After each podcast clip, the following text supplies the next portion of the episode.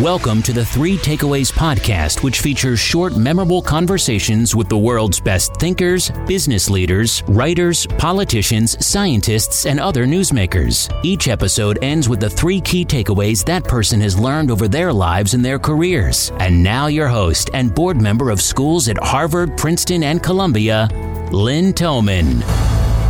Hi, everyone. It's Lynn Thoman. Welcome to another Three Takeaways episode. Today, I'm excited to be with legendary business leader Alan Mulally. Alan is famous for saving not one, but two of America's greatest industrial companies. First, he saved Boeing from collapse after the terrorist attacks on New York and Washington in 2001 caused most of the world's airlines to cancel their orders for new planes. And then, after he saved Boeing, he saved Ford. Many call him one of the greatest CEOs of all time. As CNBC's Jim Cramer said, and I quote, the guy worked his turnaround magic at Boeing, and now at Ford, he's taken a laggard and turned it into an industry leader, unquote. When Alan took over as CEO of Ford, Ford had too many factories, too many workers, too many dealers, mediocre designs, and poor quality. By the time he left, Ford was a leader in technology, in design, quality, and even beat Toyota in fuel economy. Even as Alan radically transformed Ford, closing over 20 factories and letting go over 50,000 employees in North America alone, he was adored by Ford employees. Men and women throughout Ford would rise to their feet and cheer when Alan walked into a room. I'm looking forward to finding out Alan's secret sauce for saving both Boeing and Ford and for gaining the love of his employees. Welcome, Alan, and thanks so much for our conversation today. Wow, Lynn, that's a fabulous introduction. Would you mind just going over that again for me? Happy to. I can add to it. There's so much I couldn't even fit into that long introduction. It's great to be with you, Lynn. Thank you so much, Alan. Can you share with us your leadership formation and lifelong service? Absolutely. And Lynn, I think that's a great place to start. So thank you because who we are is going to have more to do with what we accomplish than anything else, as we all know. I grew up in the Midwest and we had very little resources, but we had a lot of love in our family led by my mother and my father. And it was very interesting because they had their principles and practices that they believed in and they lived by. And every day when my sisters and I would leave to go to school, they would catch us at the door and they would share those principles and practices with us just to make sure that we were progressing in that direction. A couple of examples. One day my mom would say, now remember, Alan, the purpose of life is to love and be loved. And I'd say, Oh, mom, I think that makes so much sense. And then she'd say, remember in that order, honey. Oh, okay. Yeah, I got that. And then the next day my dad would say, now remember, Alan, to serve is to live. Oh, absolutely. And I was watching my dad serve and my mom serve at the University of Kansas. And, and here's some more seek to understand before you seek to be understood, Alan. You bet. That's great. One that really got me was by working together with others, you're going to be able to make a big difference for the greater good. And remember, I'm living in Lawrence, Kansas. So that's my window to the world. And so the next day they'd say, now also expect the unexpected and expect to deal with it in a positive way. Yep, that's good. Then lifelong learning and continuous improvement. This one changed my life. Respect everyone. We are all creatures of God and worthy to be respected and loved. Then develop an integrated life, which is your life's work. And also it's nice. It's nice to be important, but it's more important to be nice. Thanks, mom. Thanks, dad. Okay. So I was just a regular grade school and high school kid. I just wanted a pair of Levi's, maybe some Norwegian shoes and maybe a car someday. I just wanted to fit in and maybe go to the University of Kansas someday. So I realized from my parents that this serving was my way of being able to make a difference and also be appreciated for serving. The jobs I had just went on and on. I started with a paper route, a TV guide route, started a lawn mowing business, and worked for the Dillon's grocery store as a bagger and then a checker. And I worked for the construction company for the farm, for our relatives' ranch, construction. And then when I started college, then I always worked for my university professors in engineering, helping them do their books and help them with their testing scores and reviews and everything like that. So I just couldn't believe the response I got from serving and people I just used working at the grocery store and also as a bagger. So it'd be cold, it'd be rainy or snowy, and I'd bag up all the groceries and I'd carry it out to the car and I'd put it in the car, make sure they're dry and take care of the people, make sure they got in the car. And they'd give me these huge tips. And, and I'd say, thank you very much. And also ask them, what can I do to be even more service? And they'd tell me that. And the tips would go up. And then when I was a checker, and this is, I'm the only one that I've heard this happen to, as they came through the line, they would actually give me a tip when I was checking the groceries out. And one time, the leader of the grocery store saw this and he came up to our customer and me and said, what are you guys doing exchanging money here?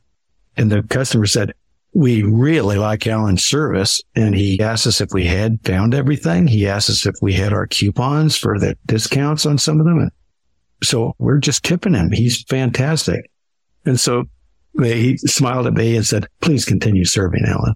And so clearly this formation of me as a person then carried all the way through high school and then college.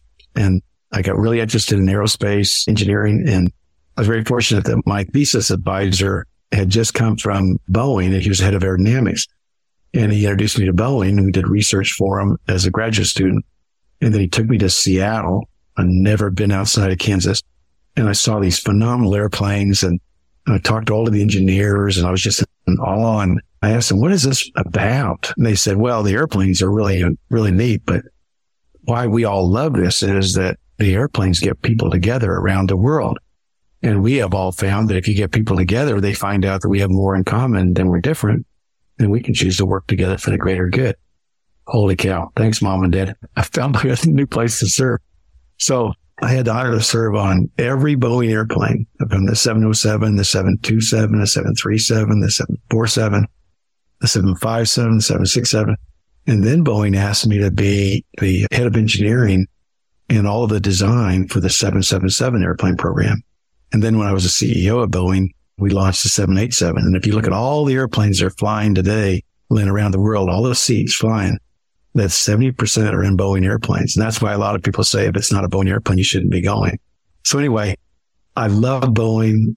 I was there for 37 years. I combined my formation, my principles and practices as a human being with this unbelievable education and project and program and business management at Boeing.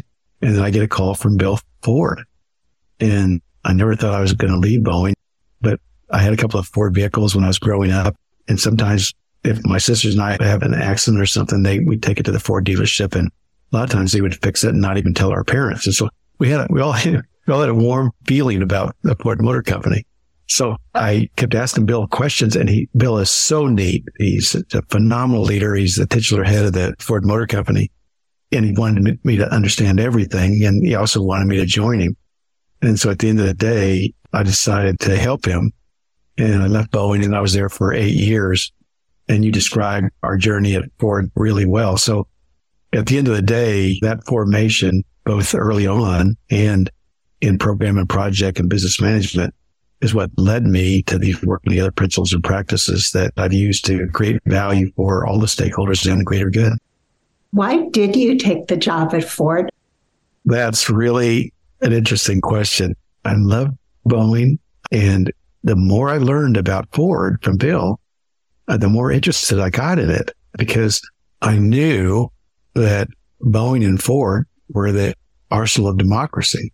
Those two companies are the reason we are free as the United States of America and the reason we made it through World War II. And so I'm being asked to serve a second American and global icon. And so I seriously learned everything I could about it. Nick and I have been married for 52 years. We have five children and we've always had a version of working together with our family. They were right there learning everything they could and they were encouraging me, Dad, let's go. We want to drive a new Mustang. And we know all the airline people and all everybody else. We want to meet the dealers and everybody else. So at the end of the day, I decided with their help and encouragement that I was going to go serve at Ford because I was being asked to serve a second global and American icon. And I'm so glad I did, Lynn. So glad I did. when you started at Ford, you said no matter how bad Ford Motor Company's problems are today, they aren't as bad as Boeing's were on September 12th, 2001. And then you later said they were much, much worse. What was the state of Ford when you started and also when you left? Oh, that's terrific that you shared that because that is absolutely true. And Boeing is, I mean, it's huge and it's uh, sophisticated and the, the products are some of the most sophisticated in the world. And 777 flies halfway around the world safely and efficiently. You think about the aerodynamics and the structures and the, and the flying qualities, the fuel efficiency, the safety and the systems engineering and just phenomenal vehicles. So when you look at Ford, they had purchased Aston Martin, Jaguar, Land Rover, Volvo, in addition to Ford. And so if you look at all the vehicles in all those different brands, there were 98 different models. 98. And they're trying to be world class and making 98 different vehicles. And you think about these vehicles, it's the same technology as an airplane. The airplanes have a lot more redundancy and safety features, but the same thing about safe and efficient transportation is exactly the same as Ford and as Boeing. And so the way you said that is exactly the way I felt. I mean, I knew how to deal with complex issues and change and innovation and creating new products, but this was unbelievably complicated, which again led me to help lead our team to really focus on Ford. Isn't that interesting that we chose to focus on Ford, not all the other brands, because that was 70, 80% of our business. And people knew Ford all around the world. And so the first thing that we did is we divested all those other brands and we had invested in them along the way. So everybody that we sold them to got a good deal, but we were going to focus 100% on this Ford brand. And also we needed to create a competitive brand and have new negotiations with the unions and also on the work rules and our efficiency and the quality needed to go up again. And then on top of that, we needed to invest in all the new products and services that we did to have this complete family of small, medium, and large cars, utilities, and trucks. And also we need to take out a small home improvement loan from the banks to finance all of this fantastic work. And then the biggest thing is that we needed to work together as one team worldwide, which Ford had gotten so far away from because every country around the world had a different Ford. And so there's very little synergy around the world. And we were competing with the best manufacturers in the world. So I asked Bill, so Bill, what's our forecast for profits this year? This is in September when he's recruiting me. And he said, well, our forecast, Alan, is we're going to lose $17 billion. And Lynn, four months later, we achieved it. We lost $17 billion. So this wasn't a forecast accuracy issue. This was we needed a different vision for the company, a different strategy for achieving it. And we needed a relentless implementation plan to make it happen. So I arrive and they picked me up in a Land Rover. I'm going, I just left Boeing to come to Ford and they picked me up in a Land Rover. So I said, I wonder what everybody's working on here. And then we drove over to Dearborn from Detroit. And here's the world headquarters, 12 stories high, this beautiful blue oval, Ford in the middle of it, three stories high on the top. And then we, all of a sudden we dis, we start to go down. The doors open up and I realize we're in the garage in the basement and it's kind of dark, but I'm looking around and I don't see any Ford vehicles as I'm sitting in the Land Rover and I see Aston Martin, Jaguars, and Land Rovers, and Volvos. I'm going, I wonder what everybody's working on here. This is the world headquarters of the Ford Motor Company. It started getting clearer and clearer as I gathered more and more data that what we really needed to do was focus on the Ford brand and make a complete automobile family of cars, utilities, and trucks, small, medium, large, with the world class quality, fuel efficiency, and safety and affordability. And we're really implementing Henry Ford's original vision again of opening the highways to all mankind with these Ford vehicles. When you started, Ford was losing money on every car it made in North America. And there's a story that consumer focus groups, when the consumers were shown cars, that when they saw a Ford logo on a car, they valued the car several thousand dollars less. What was the state of the company when you left Ford? Wow. Well, the neat thing about the way you said that is it's absolutely true. And everybody knew that Ford was in trouble. And now that you've asked me these questions, you can see why, because we just couldn't be world class, all these different brands. When we focus on that Ford brand, everybody got so excited because now we're going to have a complete family of vehicles more than anybody else, cars, utilities, trucks. They're going to be world class.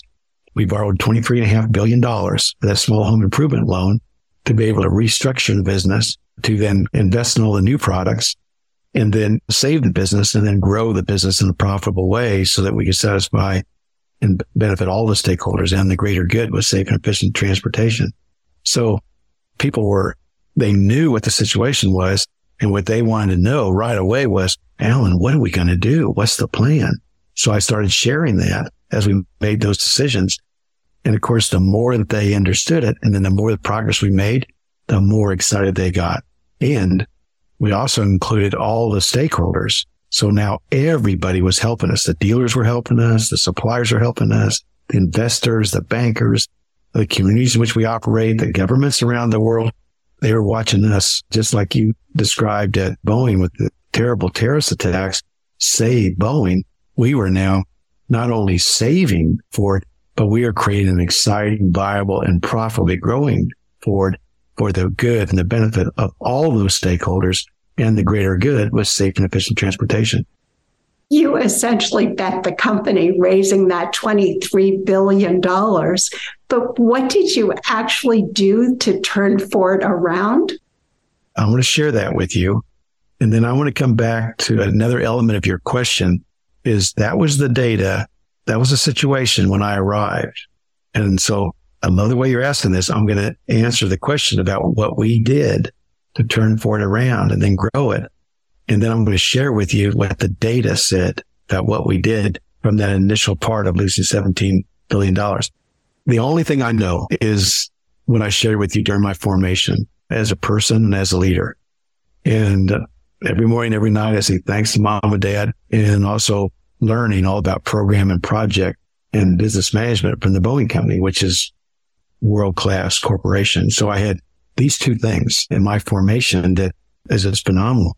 So at Boeing, we develop a working together management system because we have hundreds of thousands of people that are involved in working on a new airplane like the 777. I'll just use a 777 as an example.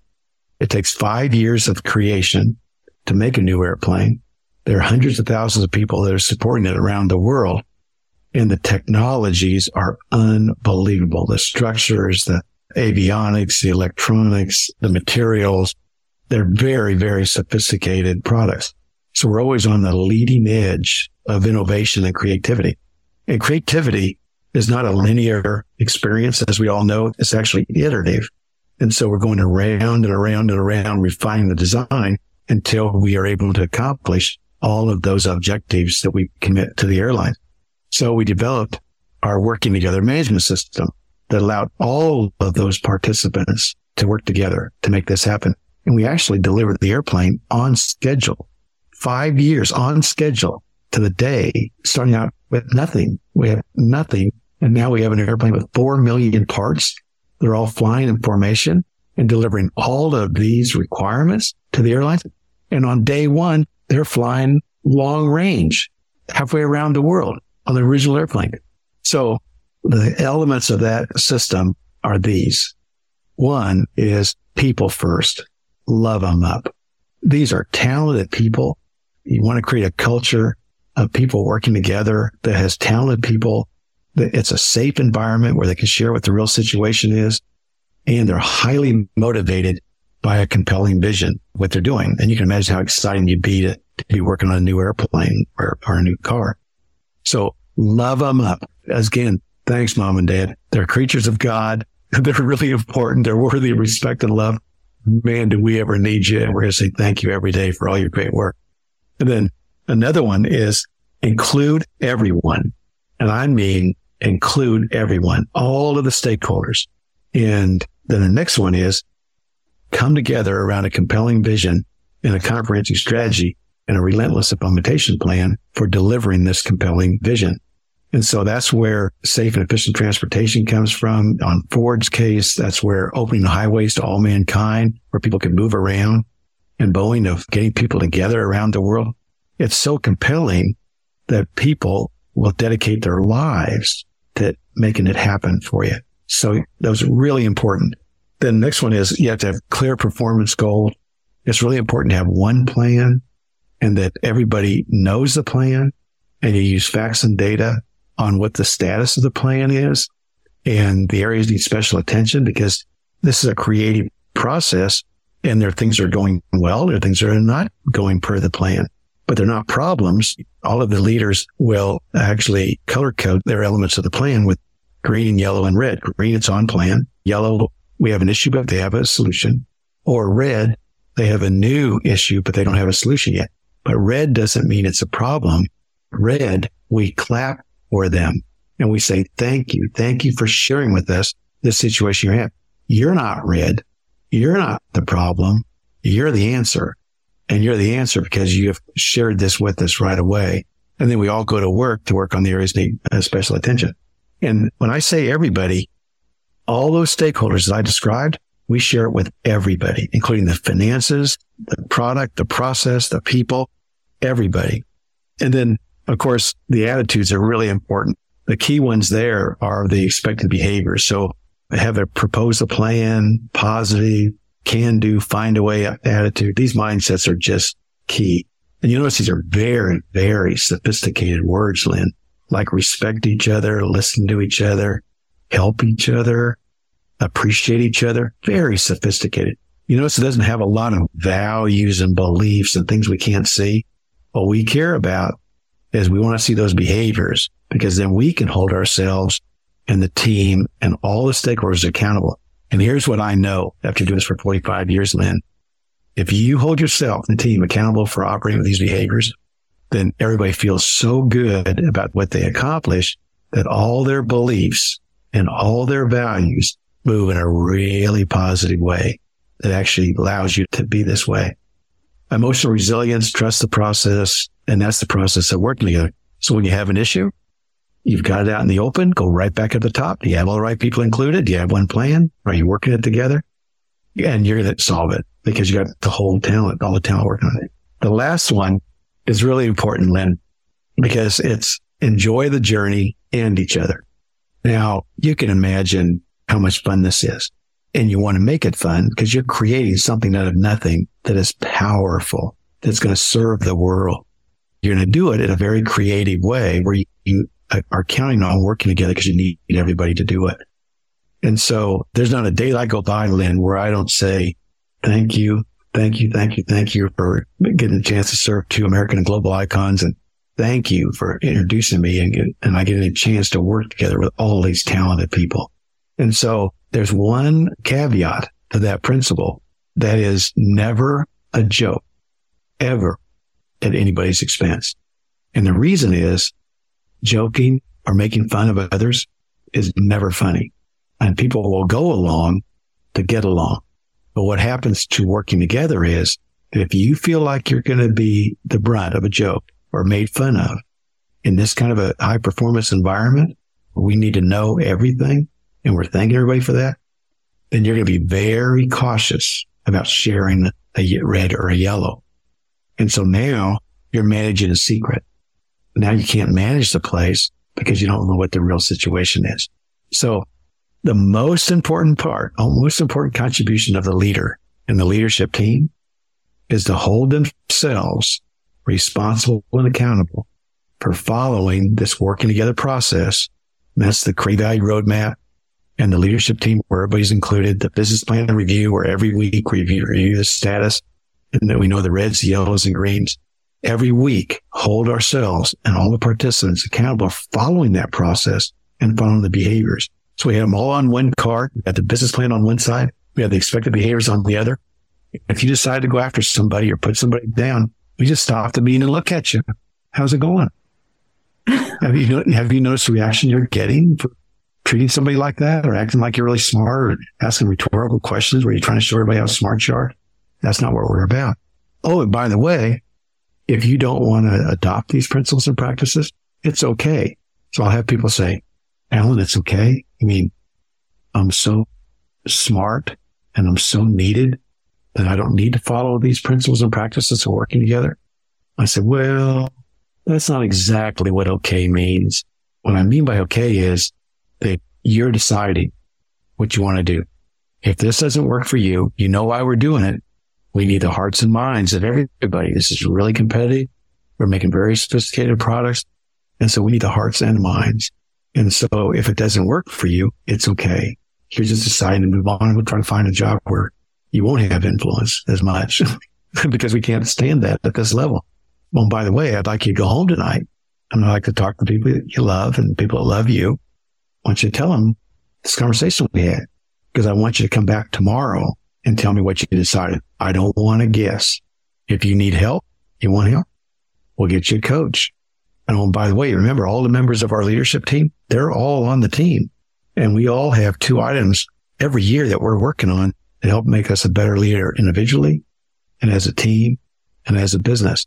And so you'll apologize to that person you went after yesterday or day and tell everybody you're going to change those behaviors and ask for us for our help. And we're all going to help you. And I think you're going to love it. But if it doesn't work for you, we wish you the very best. So those are the working together principles and practices. And really, it's the culture of love by design that we create on every airplane program, creation of every vehicle, creation of every business. And we've done that for 45 years. Before I ask you about the love by design, what were the defining moments for you at Ford? I'll tell you one that just was the biggest defining moment. And I was so concerned about whether I would get to that moment. So I arrive, I share, I meet everybody. Bill introduces me. They're all calling Boeing and all my friends and everybody else around the world find out who the heck this guy is. I didn't know this at the time, but I was the first leader of a major automobile manufacturing company that came from the outside.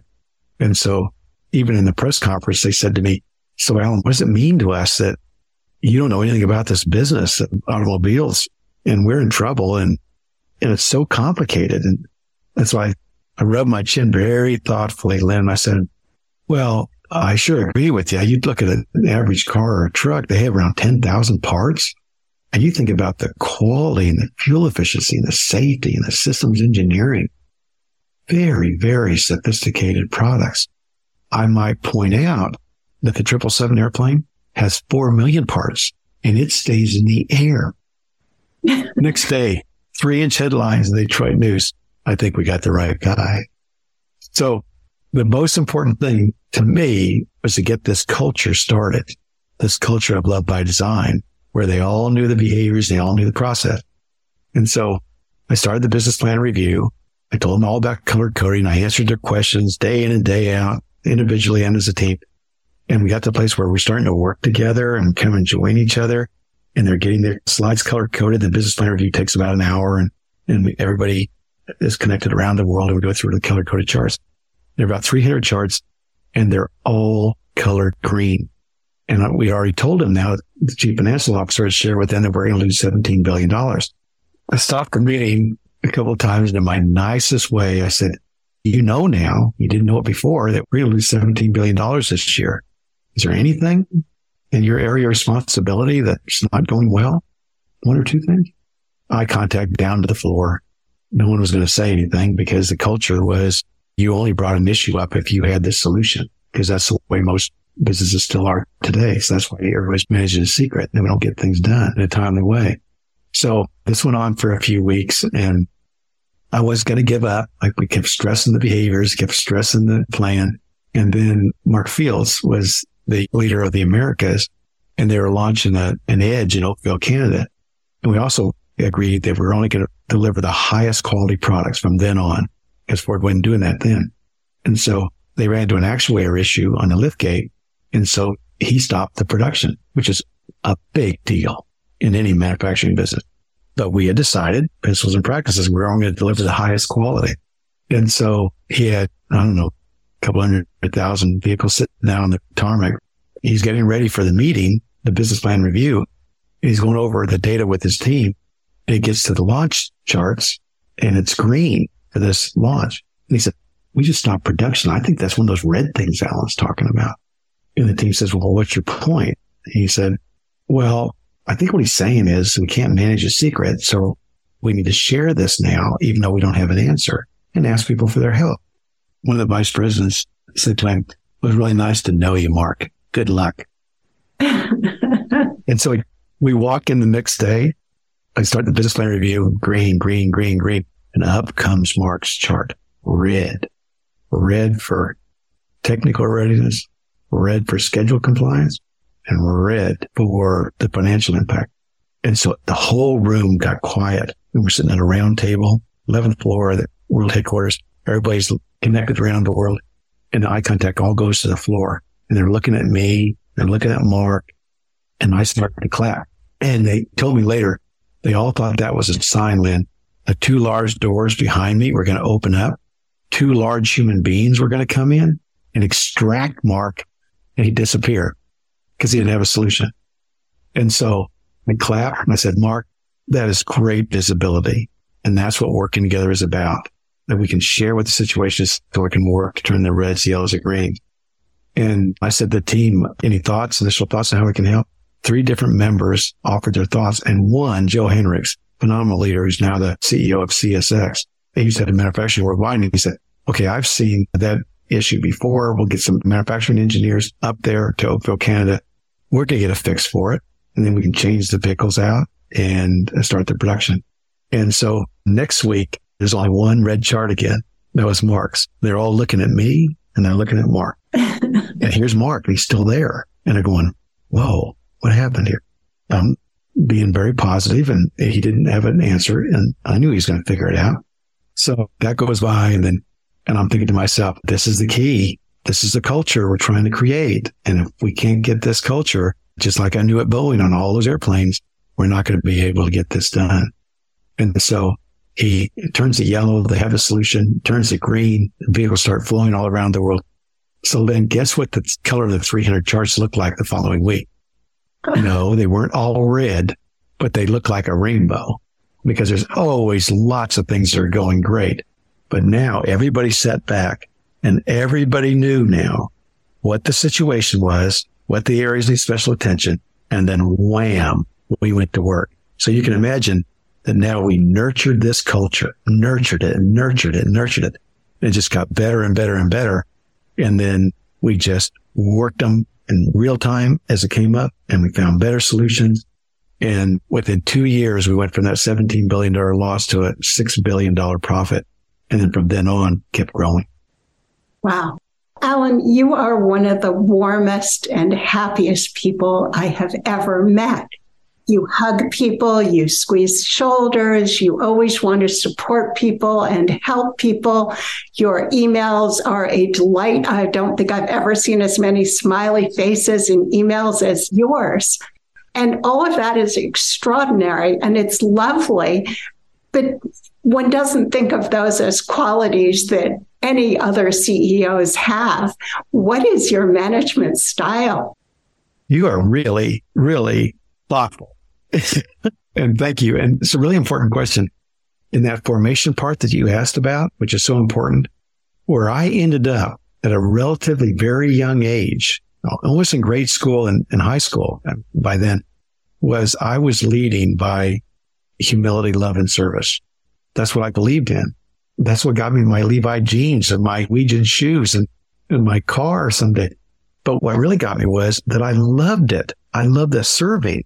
I knew that humility was absolutely key to that, to loving up all the participants as human beings, talented human beings, to love them up and thank them. And also create this culture where they be appreciated all the way along. It's not just about me. I have this compelling vision where they were working for something that was bigger than me. They weren't working for me because I told them to do something. We were creating safe and efficient transportation. They felt so good about that. And they all benefited from it. Plus all the stakeholders benefited from it. When you're profitably growing a company, you can't take care of all the stakeholders if you're not profitably growing because then you're dying. So you got to be growing the business. And that means you're innovating and creating better and better products in the consumer's eyes and including all the stakeholders. So I moved from a technical expert on aerospace and aeronautical and astronautical engineering to every step of the way where I was asked to serve of leading and managing. And pretty soon, just like Peter Drucker tried to explain to all of us a long time ago, we're managing the knowledge workers. I'm not the smartest person in the room, but what can I do that no one else can do as a leader is establish and nurture this culture of love by design. That you're doing this and we're doing it based on respect for individuals. And everything that I shared with you about those principles and practices is demonstration of your love for the participants. Cause how, how do they feel? They feel love. And so it's a culture of love by design. I love the design part as a designer because we designed it. what do you think? I think it's amazing. I think it's amazing that you did two turnarounds, very tough turnarounds using love by design. And as you know, all those notes, all those phone calls, any interaction with me, but not just me now, the entire leadership team, and all of the stakeholders that have joined us on the team. No one violates those principles and practices, the behavior, or we have that conversation about it's okay. Still love you. You're a human being. Wish you the best, but that's not what we're about. We're here to create a bright future for everyone and the greater good. That's what we're here for. Once you've made that commitment and you create a culture that allows you, because culture is who you are, what you do, why you do it, how you do it. So it includes everything. Well, no one wonders what the culture working together is. They know exactly what it's about. And as you know, in addition to your writings, there are so many great pieces of work that have been done by you and your colleagues to capture what it's like to create this culture, but also to be in it and what it feels like and the results. Okay. Now, one thing I want to answer. So how did that go with Ford? What was the result? Well, let's just talk about all the stakeholders. Let's start with the consumers. So we went from losing market share to gaining market share. We also were rated the finest fleet and family of small, medium, and large cars, utilities, and trucks. We didn't take government funding. We also became the number one brand in the United States. We also became the fastest growing brand in the world. And the consumers were, and by this is all facts and data, they loved Ford. When we didn't take government money, 70% of all the people watched the hearings where I went back to testify on behalf of my bankrupt competitors, GM and Chrysler. We didn't need the money. And 70% of the people in the United States saw some of those hearings and they started arriving at the Ford stores because they now knew they had all these vehicles that they didn't know about and the sales just skyrocketed. So now you look at the employees, the employee survey for involvement was maybe around 25% for satisfaction, maybe around 35 or 40%. And that includes do they believe in the product, the strategy, the team, where we're going. And so that's not very high. That means that 50 to 60% of all the people are working for a salary, but not to create a vision of the future. And so when I left, the percent positive was over 90% of all the employees and all of the stakeholders, employees too. And then you look at the suppliers and 70% of the dollar value of vehicle is with the suppliers. And so your relationship with them is really important. And we went from when I arrived being second from the bottom, either second from the bottom or the bottom of all of the manufacturers on the relationships that they treasure because we were in trouble. We weren't working together, people, and we weren't doing very well. And when I left, we were almost tied at the top with Toyota at that time, the finest company in the world. And we were right there next to them. So the suppliers love working with us. And you can imagine what that's like on your plan to profitably grow when you have all the people that are lined up with you. And then when you look at the bankers, we took out that small home improvement loan at $23.5 billion and we paid it back on time and they made money. Very, very satisfied.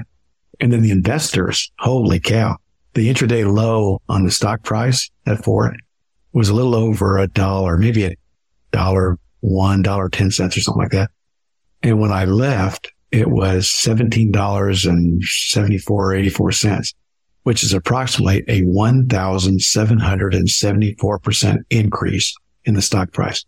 Can you imagine how many people are really happy about Ford in addition to their to their great products and services? And then you look at the communities. And as you said, what we had to do initially to right size the company, we also then, by growing the company, we started bringing back all the people that wanted to work there. And so you can imagine all the communities in which we operate around the United States and around the world. They're so happy about that it's helping with the economy and growth. And then the governments were really happy because we were meeting all the requirements for all of the products and the services. So their job was easier and a lot more fun. And that's about all of them. So you can imagine that's where we started. And you understand now really well, and you're sharing it, how we did it. And there was the result. It is amazing. Alan, I love that you apply some of the same approach to your family. Can you talk about that? Well, I can. And the kids, they always think this is funny whenever I do it, where I mean, they think it's fun because they had so much fun doing it. As I mentioned, Nikki and I have been married for 52 years and we have five wonderful children. And that was the plan. And so when we started having them, when you have seven people in your house, you need to have a business plan review every week just to, just to come together on the compelling vision, and the strategy for achieving it and what the status is. Plus you got to put everything away and get the laundry done and get the schedules all lined up. So I said to Nikki, so Nikki, let's start a business plan review here at, in our house every week. And she said, honey, this is not a business. This is our family. So I went away and I thought about it. fam. Okay. So I came back next week and said, okay, Nikki, let's have a family meeting every week. She said, what would we do in the family meeting? I said, well, we'll come back from church on Sunday because we'll always have everybody there. We'll come right to a house. And then the first agenda item was we'll go through the house including us, everybody, pick up your stuff, get it back to your cubby or get it back to your room because it looks like a bomb's gone off after a week of seven people wandering around the house. The second agenda item was everybody go back to their room to get their laundry, bring it down to the laundry room. And we'd always have two washers and two dryers because it's not a compelling vision to have to do laundry every day of the week. So we'd get all the laundry done, bring it back down to the kitchen table, put it all out on the kitchen table. And then we'd all sort the socks and everything else. And everybody loved that because none of us thought it was a compelling vision to have to sort socks for everybody else. Plus you could, that's really hard to do anyway, technically. So that would get done in, in five minutes because we had everybody there. Then we'd go sit at the table. Everybody would go back to the room, get their schedule in their spiral notebook, get out their schedule. And we go around the room. This is when they're in kindergarten now. Then they go through their schedule and they'd say, okay, I got teachers conference. I've got a sports here. I've got an activity over here. And so I'd really like some help on this or that. And then we'd go around and help each other. I would write down the things that I would sign up for, take them back to Boeing, share them with my assistant. She'd build it in my schedule. Now these, and sometimes, you know, I wasn't there, but everybody knew where I was and I'd be back in an hour or whatever after I supported the family. So we did that. That worked out great. Now, one thing about that that's unbelievable is that we also managed that meeting so you could share with it with each other how it was going. I'll give you one example about the power of that.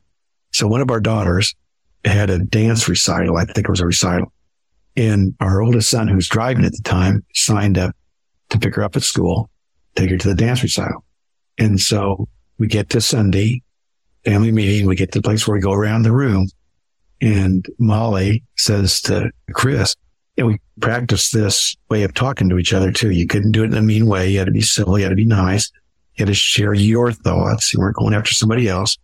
Molly said, so Chris, I just want to share with you that it was pretty devastating. You didn't pick me up for our agreement.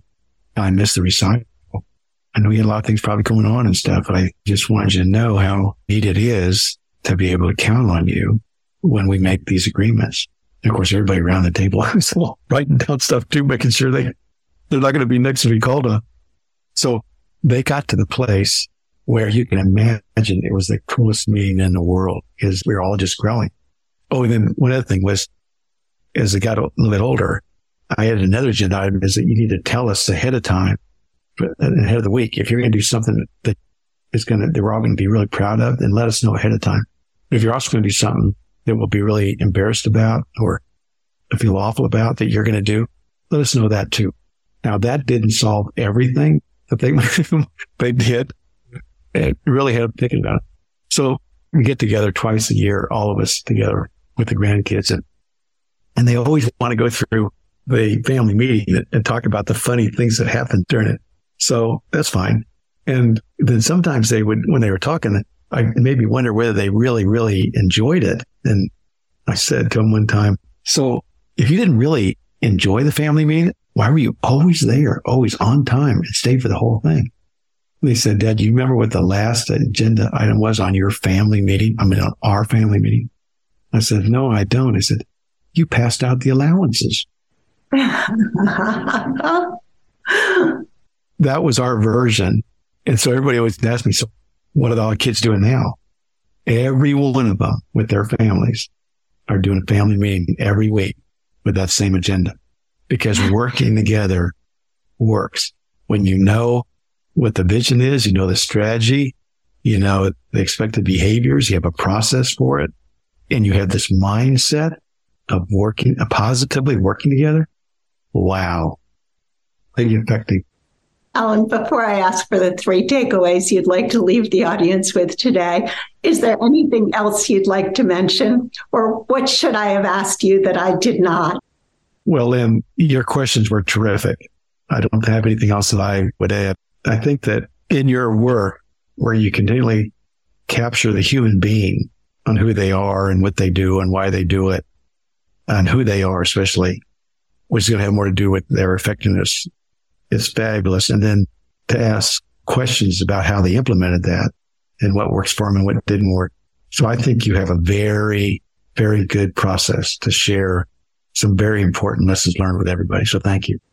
Thank you for your leadership of Ford and Boeing and for your extraordinary leadership style. With respect to your three things, I just think that's really fun for three takeaways. I love the title of your whole podcast is takeaways. So the first takeaway, these are learnings that everybody's going to have is the extraordinary power of people working together, the leadership and the management system and the culture of love by design to create value for all the stakeholders and the greater good is unbelievable. So that's the first one. So having a process and following that process. Wow. So then the second one is, you know where I'm going. The second takeaway is who's responsible for this? The leader and the leadership team and all the stakeholders have been included. Because if the leader does not believe this and doesn't know how to operate this way and doesn't stand tall for helping everybody move in this direction, it's not going to work. So the second takeaway is the leader. This is like a news flash, Lynn. The leader is really important. And the leadership team is really important, including all the stakeholders. And then the third one is the leader accepting that responsibility and acting on it and holding them accountable for doing it. So the leader's got to be that person. And then the leader and the leadership team have got to hold themselves accountable. So those are the three things. It's all to enable and nurture this culture to creating value for all the participants. Alan, this has been wonderful. Thank you so much for sharing your leadership and your love by design. It is truly unique. Thank you for asking me to share it. And I think what you're doing with your three takeaways is great because the whole world, as we all know, is looking for leadership that is pulling people together to work together for the greater good. That's the most important thing that we all learn to do. So thank you for your contribution. Okay. Thank you. If you enjoyed today's episode and would like to receive the show notes or get new fresh weekly episodes, be sure to sign up for our newsletter at 3takeaways.com or follow us on Instagram, Twitter, and Facebook. Note that 3takeaways.com is with the number 3. 3 is not spelled out. See you soon at 3takeaways.com.